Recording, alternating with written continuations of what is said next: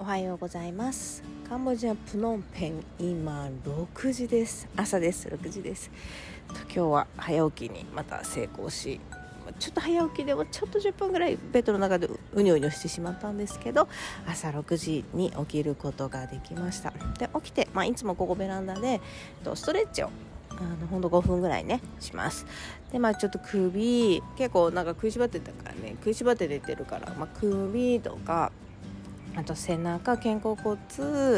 と脇腹をちょっと伸ばして深呼吸をして最後ちょっと呼吸法で45回ねあの頭がクリアになるまで呼吸をします。で呼吸もあの前ちょっとあのパタゴニアっていうブランド分かりますかね。あのパタゴニアであのなんかスキーの選手のあの内内観トレーニング内観インナーマッスルトレーニングの時に教えてもらった呼吸法をやってるんですけどまあそれあのダイエットにもいいっていうしこの体幹も鍛えられる。で、まあ、千年ノートでもね呼吸法っていうのを勉強したんだけどその呼吸をすることによってその自分のこの軸っていうか体幹がねこうキュッてなると、まあ、心と体もつながる感じがあるので、まあ、呼吸法をね45回やって頭がクリアになるようにしています。で、えっと、その呼吸法も、まあ、ちょっと呼吸法の話を今日する予定じゃなかったんだけどすごいあの簡単なので、えっと、ただふー、まあ、息を吐くとこから始めるんだけどふーって息を吐くあだけじゃなくてこのお腹の、まあ、丹田って言われるちょっとおへそのなんか指に3本分ぐらい下の部分を引っ込めていく感じの呼吸法です。でそれと同時に息を吐く。で吐いたところで引っ込んだところで止めてまた胸に空気を入れてまた引っ込めていくっていう感じでやるというのでこうスッとあのして気持ちいいのでぜひねあのちょっと呼吸も整えつつあの聞いてもらったら嬉しいかなと思います。でね今日はあの今日短めです。と一つねあの思いついたのでちょっとここで話そうかなと思うんだけどあの、まあ、感覚に従いながら生きると、まあ、うまくいくしあの自分らしく生きられるしあのすごくいいよっていうお話をね何回かしていきたいなと思うんだけどまず私はその、まあ、昨日も昨日かなあのラジオでも話したけどやっぱそのパラダイスをパラダイスに行ってパラダイスで住みたかったんだよね。パラダイスで生きてたかった。でそのパラダイスを見つけるとこまではできたんだけどパラダイスの中に入っていくことができなかった。それは何でかっていうと感覚の中でパラダイスが分からなかったから。で、まあ、感覚でパラダイス、まあ、自分の体の感覚でね頭で描いたパラダイスじゃなくて頭で描いたパラダイスっていうのは、まあ、現実だから、まあ、お金があるとかわがままが言えるとかっていうあの3次元的なことなんだけどもとその、まあ、宇宙的というか5次元的エネルギーどの言葉が分かりやすいか分かんないけどもっとその感覚の部分であのじゃあお金を使っている時はどんな感覚なのかお金がある時はどんな感覚なのかとかとあとわがままを言っている時はどんな喜びの感覚なのかっていうその感覚がねすごく、えーと、言語化する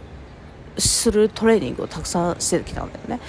でもそれのもっともっと前にあの、やっぱり感覚だからあの喜びの感覚って実はなんかみんなみんなっていうか割と私は喜びの感覚を感じるのを忘れていたんだよね。まあ、それを喜びの感覚をね、感じるために生まれてきたのに、それを忘れてたみたいな。どっちかというと苦しみの感覚の方が得意になってしまって、えっ、ー、と、まあ、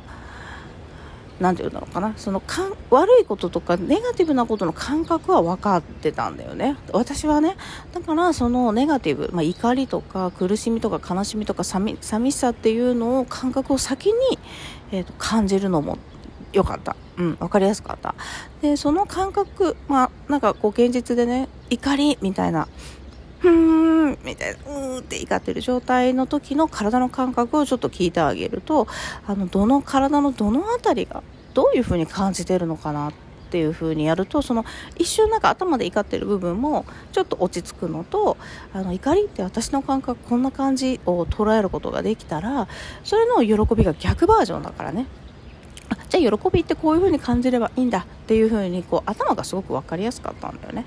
うん、でどっちも大事なんだけど、まあ、慣れてきたらねもうずっと喜びの感覚ばっかりこう感じていればもう現実をこう作っていくのはあのできるようになるんだけど、まあ、まずはその怒りを抑えてる人ね。怒りを抑えていたりとか悲しみ寂しさ運動苦しみを抑えている場合だったらまずそこの感覚を感じてみるっていうのもいいかなっていうふうに思っています。あの喜びのね感覚を捉えようとするとエセポジティブになりやすいというか頭で取りに頭で取り頭だけでねこう感覚をなんかこう取ろうとしちゃうと本当の体の感覚の喜びをねちょっと忘れやすい。慣れてない。こっちの方が喜びが慣れてないとかね。あの怒りとか悲しみとか苦しみ寂しさの方が、まあ、得意。ネガティブになる方が得意だよ。まあ、ネガティブになることの方が多いよということであれば先にそっちの感覚を感じてみてください。これ数回でいいです、毎日毎日あのやらなくてもいいけど怒ってきた時に怒ってるなってまず。頭で怒ってるなってあの気づいてあげる。そしてその怒ってるなってどういう感じみたいな 感じでこう自分に。でここ大事なのは感覚は何々な感じっていう答えが出てくるので、えーと、お腹の辺りが煮えたぐる感じとかそれぐらいです。でそれを感じるだけです。あのそのあその後どうしようこうしようとかしなくてよくて感じるだけです。でそれで一旦冷静になれるのでぜひね呼吸法とえーと、体の感覚で感じる。呼吸法もねこうやっているとすごくその体の感覚に敏感になってきます、うん、なので感覚を捉えやすく。でその感覚を使って、まあ、喜びの感覚を先に感じるっていうのがこう次元実創造の時にすごく大事なんだけど先に喜びの感覚を取っておくんだよね。でそうすると同じ感覚の現実が起きてきます。そう。だから私だったらあのパラダイス